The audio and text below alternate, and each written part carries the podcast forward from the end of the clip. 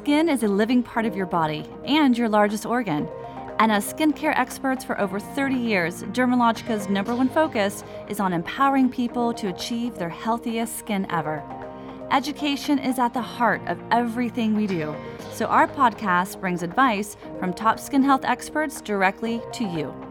Join us as we discuss research and skin technologies to help you get real results. Welcome to your skincare journey with Dermalogica. It's time to start living in your healthiest skin. Welcome to the Living Skin Podcast. Hey everyone, it's Beth Bialco here, and I am so excited and beyond thankful that you have joined us today for another episode where we're going to be talking about human connections today. We're shifting gears. I know we usually talk about skin and technology and product innovation, but today we are really talking about the ways that we can strengthen our client communication based on principles of happiness, connection, and emotional intelligence.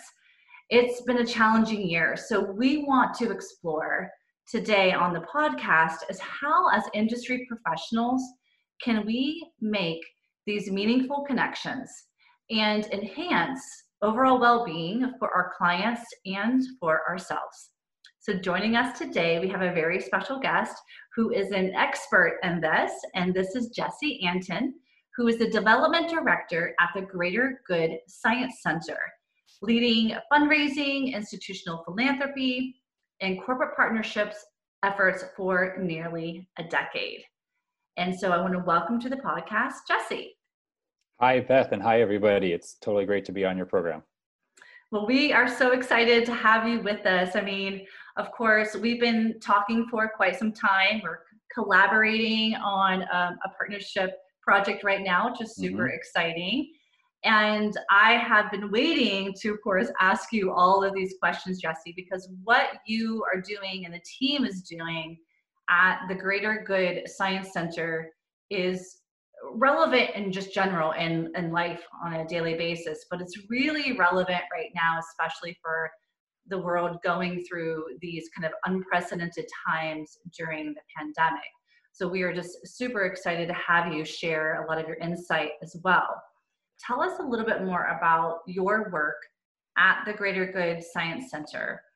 Sure, yeah. So, our Greater Good Science Center, um, we're an institute based at the University of California, Berkeley, in the San Francisco Bay Area. So, we're housed at one of the leading research universities of the world, of course, and that, that strengthens everything that we do. But our mission is really public facing. Um, we're trying to take this science, which is a relatively new one. I mean, there wasn't a lot of research being done around the psychology of happiness and well being and what you might call positive emotions.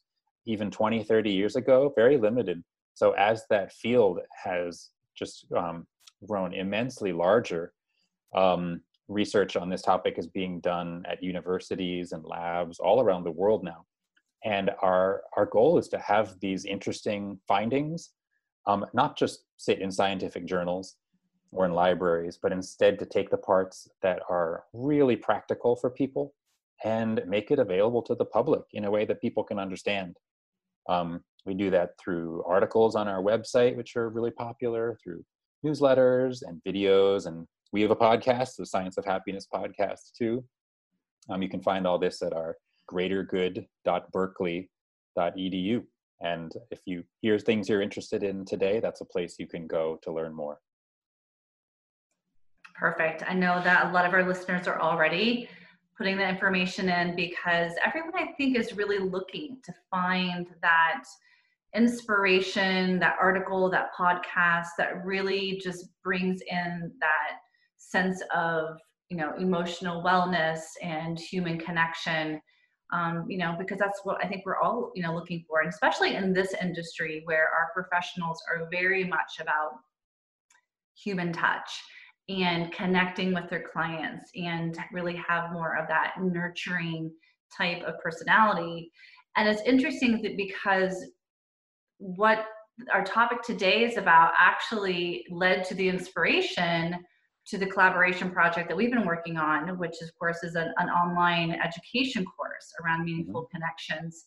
And the reasons inspiration happened is that as service professionals, we often experience this kind of common like phenomenon where a client arrives for their appointment they're having they start having their service but they also start to share stories and experiences from their personal lives. And this interaction could be anything from a really good laugh i think right now sometimes it could be a little bit of a good cry particularly in this last year which has been very challenging but you know this kind of confirms to us what we already know is that as a industry professional as a you know as a skin therapist or a massage therapist or a cosmetologist or a nail technician we do play a critical role in our clients kind of emotional wellness because you know when you're in close proximity to each other and in, in a grooming kind of application mm-hmm. i mean let alone the science behind oxytocin and you know psychosocial factors that come into play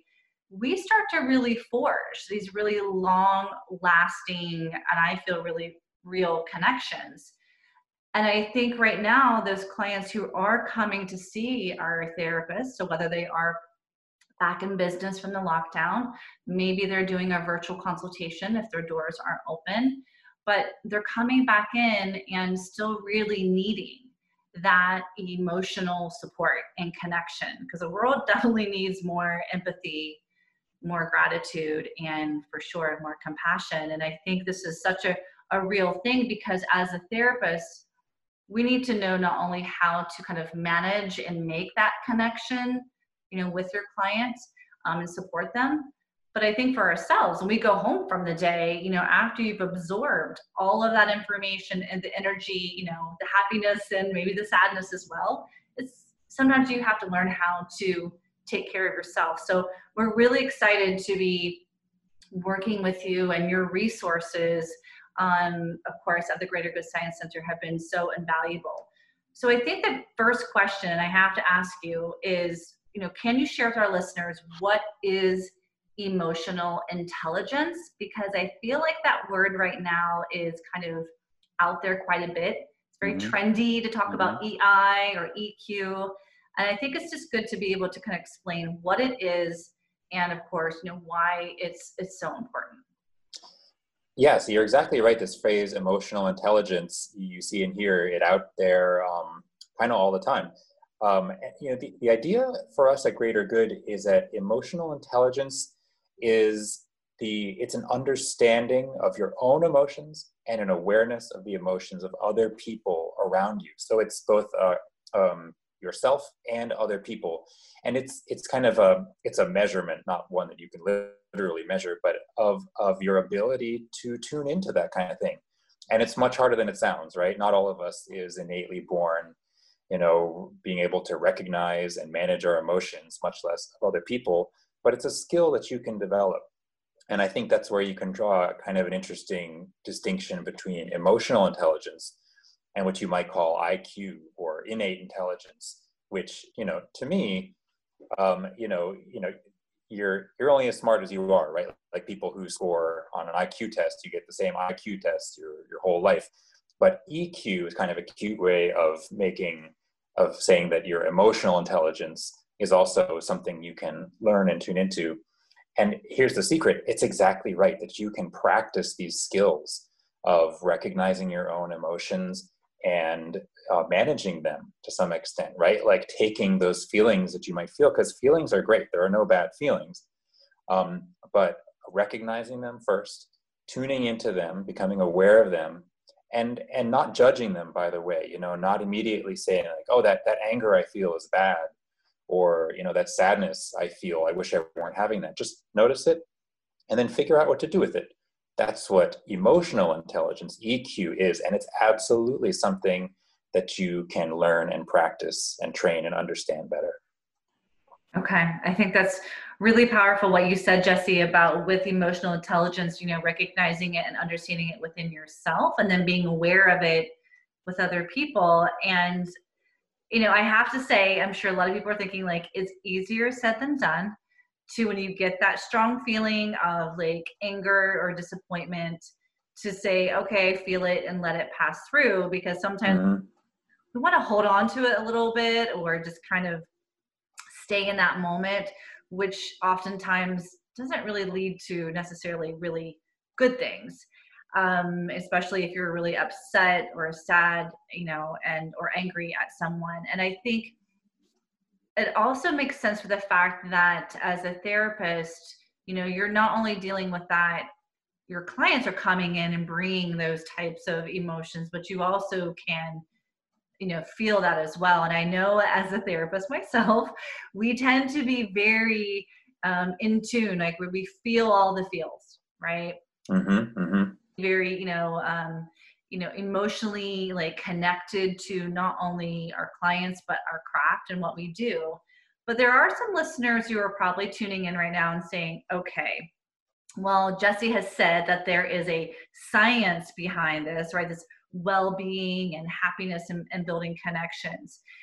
You know where do you feel you, the science fits into this? And you know is there this connection between like the brain and let's say an emotion like happiness?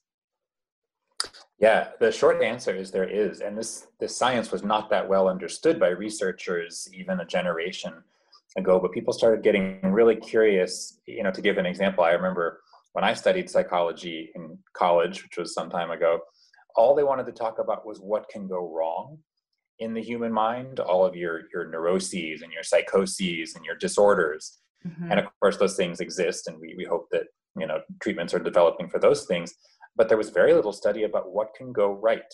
What is actually going on in the human body and the brain and the mind and in the hormonal system too when we feel good things like joy or like awe and wonder or what does it feel like when we're really connected with another person where you know we share in their good times or their bad times too?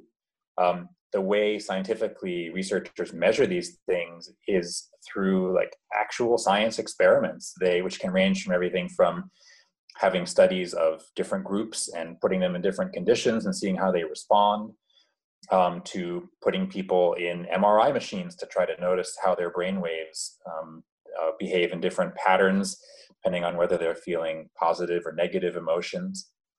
One of the most interesting things about this science to me is also what happens physically in the body. You know, to give just one example, imagine you're feeling upset or angry. You know, we know what physical markers accompany that emotion, right? Your um, heart rate might start to quicken you might even start to perspire a little bit in extreme cases. So we know that there are physical manifestations of emotions that are taking place largely in your mind or in your hormonal system.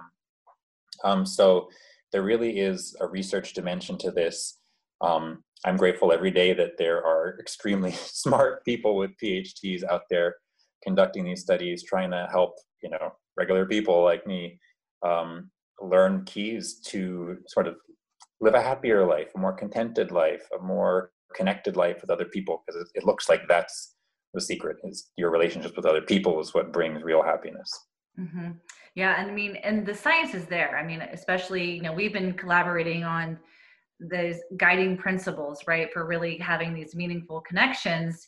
Mm-hmm. And you know, the research, you know, it is there, and it's actually rather just inspiring and um, you know it kind of overwhelming at the same time because you look at it and think wow this is so interconnected. And especially for therapists are probably thinking as well like this is also connected to the skin. I mean the skin itself you know largest living organ of our body it is an emotional organ. We know how our skin responds to stress for example where we see you know breakouts redness dehydration dryness rashes. Mm-hmm know appear. So it definitely this the science of well-being it's almost like the better you feel the better that your body and your brain are definitely responding. You brought up a good point about you know just um, kind of developing these this ei this emotional intelligence and that you can actually mm-hmm do exercises or practices or strengthen this. So there are some key principles that we've been working on talking about like around gratitude, you know, empathy and compassion. Do you believe that you need to actually strengthen one of those, you know, key key areas before you can actually you know move into the next one like do you have to develop more gratitude to be more empathetic yeah great question. Um, i would say there is no one prerequisite for getting your foot in the door on any of this stuff. I think one of the, the greatest keys though the one that maybe unlocks all of them is the idea of just paying attention being aware tuning into what's going on first for you and then for others around you too.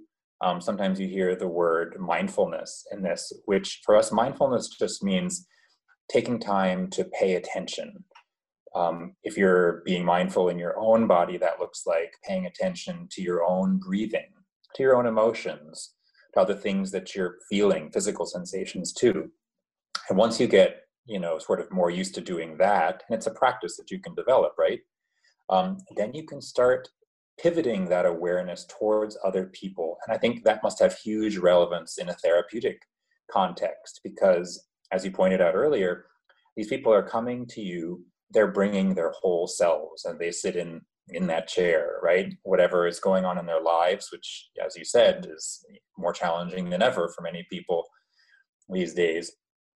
And then I think what's beautiful about it, which I hadn't fully appreciated until I, you know you and I started working together, is that that closeness happens so fast, and a lot of it is because um, people must feel cared for when they when you're giving them that attention, when they know that you're there to help them in a variety of ways. You know, maybe on the surface, as it were, to help them with skincare issues, but you know, there you are with this opportunity to care about them as a person and to listen. And listening is one of the very best things you can do to show care for another person and to start employing that um, that awareness of other people's emotions because of course the best way is to ask them questions and listen using empathy to their answers and we can kind of get into the unpacking the science of empathy a little more too.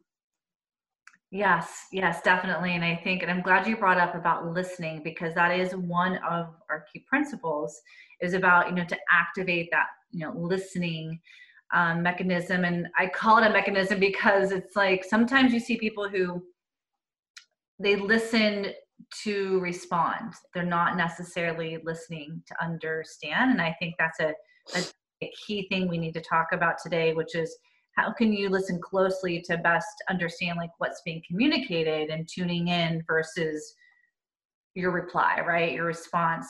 Um, but before we get into that, let's go back to what you talked about with with empathy. And I think there's a kind of a miss maybe um, misunderstanding, or people maybe aren't quite clear when it comes to empathy. What's the difference between empathy versus, let's say, sympathy? Because there is definitely a difference. Yes. Yeah, there is, sure. And, and another idea I'll connect in my answer is compassion which is a cousin to those two. So when we say that we have sympathy for someone, you know, imagine you're sending a sympathy card to someone who's going through hard times. What you're saying with sympathy is, I'm I'm so sorry that you're feeling that. I recognize that you're sad, um, and I'm sorry you feel that way, which is great. Uh, you know, that's that's the very beginning of relationship and trust building, is letting people hear that you care about them. That's sympathy Empathy is something even more. That's where you actually take the additional step of trying to understand their feelings, not just feeling sorry that they feel sad, but trying to imagine what it would be like to be in their shoes. Imagine embodying those feelings, not just saying, oh, I'm, you know, sorry that your pet passed away, but what would I feel like? Or how did I feel when my pet passed away? That's empathy and then I mentioned the idea of compassion. Compassion is like empathy plus action.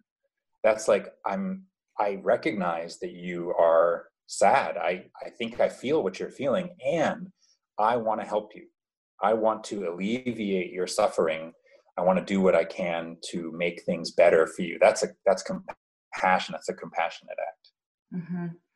I love that. I love that really empathy plus action equals compassion. And I think that's big learning for people because you can say, yes, no, I'm, I'm so sorry you're going through that. But people know, and Jesse, I mean, if you agree with this, I feel like people know whether you truly mean that, right? I feel like people can tune into and recognize whether you are being, you know, empathetic. And I know when you receive empathy, it, it helps you, right? It helps you to feel a little bit better about the situation or this like sense of kind of like relief. Yeah, I mean, people tend to connect with others when they feel heard, when they feel understood, when they've received signals or words that show, like, oh, you actually do get me. I mean, because we all want to be understood, right? Having said that, you know, empathy is something we practice, it's a journey, perhaps more than a destination. I certainly wasn't born being really good at empathizing with other people. And if what you're feeling in that moment is sympathy, like I'm, I'm really sorry about that tough thing you're going through. Because the truth is, you know, you're not always going to be able to understand exactly what the person in your chair is feeling right then and there. Just feeling bad, being there for them is also really important. That's going to be nurturing for them. They're going to feel cared for. So maybe a question is then what? How do you actually get to that next level of closeness in a relationship by cultivating more empathy? Well, then I come back to asking questions and listening. You know, really listening, trying to understand a person's words, but also their meanings and their emotions behind it. Really tuning in. And I, for one, I've been guilty often of just kind of, you know, listening but not really listening. Maybe i'm like half thinking about something else or or maybe you know imagining what i'm going to say next in response. Mm-hmm. that's not the kind of active listening we're talking about where you're you're really hearing a person. You're really like 100% laser focused on everything they're communicating with you which isn't just their words right? It can be their um, facial expressions other gestures they make Yes, definitely. So I think just like I'm glad you brought that up like that because active listening isn't just just listening to the person, letting them, you know, say all the things and everything that's happening with them, but there are those nonverbal cues, right? Like the nodding of the head, the leaning in, um, you know, especially right now where people are wearing a mask. Sometimes it's hard to tell yeah. they actually connected in with you. So that eye contact is is so key as well. We've talked a lot about empathy, um, compassion, you know, how to activate your listening skills. All of these are which are really great key guiding principles. Another one that we worked on with you was in this course um, that we have coming up is gratitude. And I think that's something else that's also very prevalent in um, Uh, kind of like trending right now where people are doing gratitude journals or saying things that they're grateful for. What are some suggestions that you would have to someone who wants to learn how to practice having more gratitude? And when you do that, does that does that lead to more compassion? Does it lead to feeling better or, or having more happiness?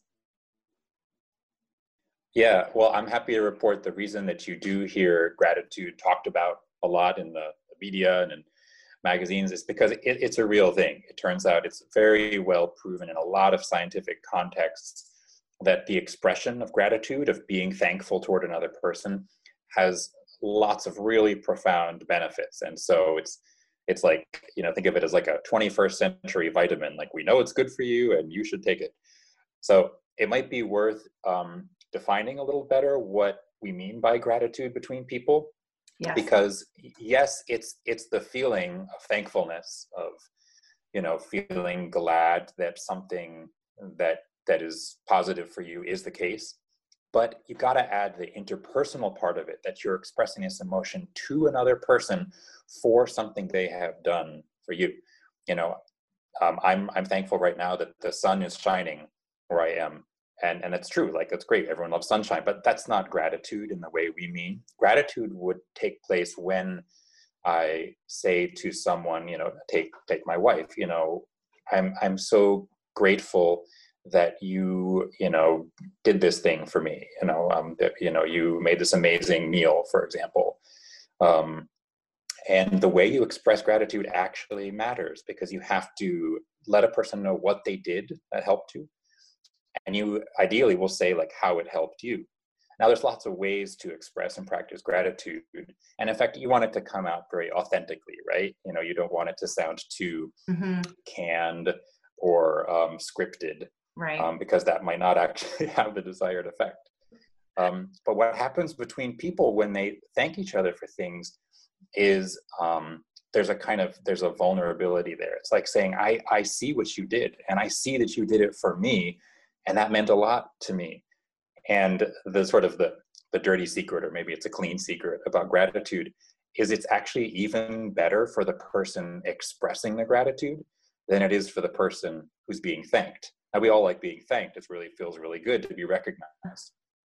But the mere act, it turns out, of expressing gratitude to someone for this way has all these powerful benefits, psychological benefits. They're they're happier. They feel um, a greater sense of meaning in their life, um, but also physical benefits. People who express gratitude are generally healthier overall, um, and a variety of other things that just make it something. It's like a vitamin. You should take it every day. I love I love the analogy, the vitamin that you have, your gratitude vitamin that you need to take every day. And I also think it's interesting of how you outlined it that there is um, there's like a method, right? There's a practice. You just don't say thanks. You need to be very specific about what you're thanking them for, how it you know either helped you or affected you, and and showing that signs of appreciation. Um, okay, Jesse. So I can definitely hear what you're saying with these types of things that we need to practice, but you know, what if I'm I'm in the room, I'm with the client, and I, I really want to do these things. You know, where where do I start?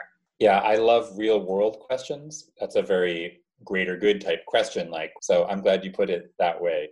Um, you know, so imagine you're you're at work. You know, here comes somebody through the door, and you have this good intention to try to be more present for them. Um, what does that actually look like? Um, I think one of the first things to do is is be more curious. Imagine yourself really curious about what this person's like and what's going on for them.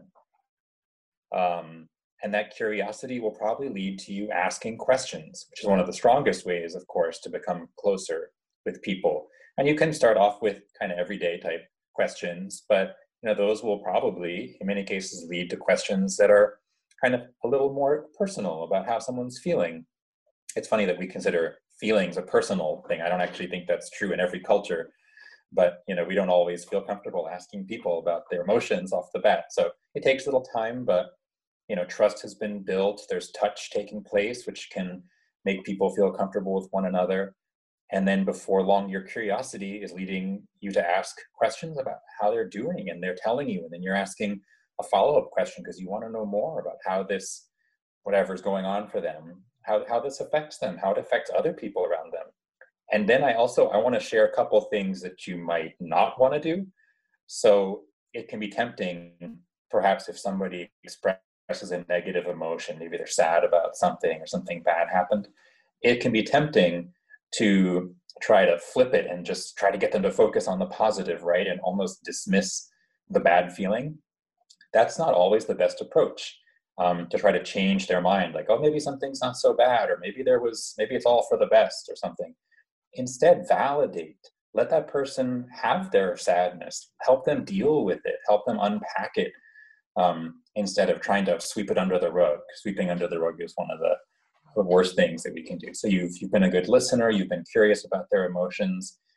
And in doing all this you're being present for them. Um, and you may well find that they are asking you questions too, because by showing closeness to them, you're probably making them curious about you, and they're wanting this this sort of it's kind of a growing relationship to be a two-way street. And you may want to share things to the extent you're comfortable about yourself. And, and I wouldn't hesitate. Um, you know, say, oh, you know, I, I can relate to what you're saying because here's an experience that I've had. And now you guys are getting somewhere.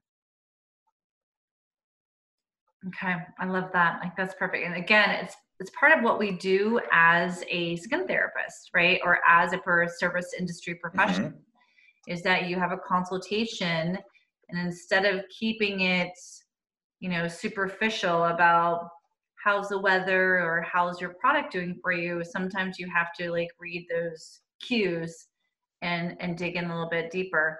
I know there's something you and I have talked about where it is, um, and it goes right hand in hand with actively listening, and that's becoming radically present. What does that mean mm. to be radically present, and how does it affect you? Is is connected to those ideas of empathy we talked about. It's not just hearing what someone is saying, but imagining what it actually might be like to be in that position, or even to to be them in some ways. Um, taking a step back, I mean, so much of what's hard in the world right now is that we don't understand one another that well. There's people with different points of view, and it can sometimes feel like they're on a different planet. Well, when you decide to be radically present with someone who's there in the room with you, that's kind of like making the conscious decision to try to get them. You know, maybe set aside any judgment of of what they're saying or what you maybe assumed about them coming in um, we're all going to have differences between one another, but actually, what we all have in common is much, much greater. I mean, um, humans across the world, you know, share way over 99% of the exact same DNA. The, the things that make us different from one another are so tiny. It's not to say they're not ever important, but if you're looking for a common humanity, like I, I want to think about what makes me have things in common with this person here if you tune in and you're present with them, it's super easy to find because there's so much for all of us, you know. I have one last question for because I know we could talk about this human connection and everything for a very long time today. But um yeah, I thought we were just getting started. Yeah, right. Um considering our you know the way that the the world is right now. And then also to considering um, the industry. So as like a, mm-hmm. you know a service professional. What um what can maybe one value or you know uh, well-being or key principle do you think is uh, is most important right now or that someone should really think about focusing or practicing a little bit more yeah, I'm glad you asked because I, I, I, the answer is pretty clear to me, and I have such admiration for everyone in service professions who is perhaps going above and beyond to connect with other people and to serve their needs, and perhaps they're even feeling a little vulnerable in doing so. And people in service professions are filling a, such an important role socially right now. They are, in many cases, probably the one of the only important social connections people are having. We're all having a lot fewer than usual, right? Mm-hmm. So this leads me to my recommendation, which is you have to take care of yourself first and foremost. The only way to show up for all the people around you, whether it's your clients or people you live with or other friends, is to take care of yourself.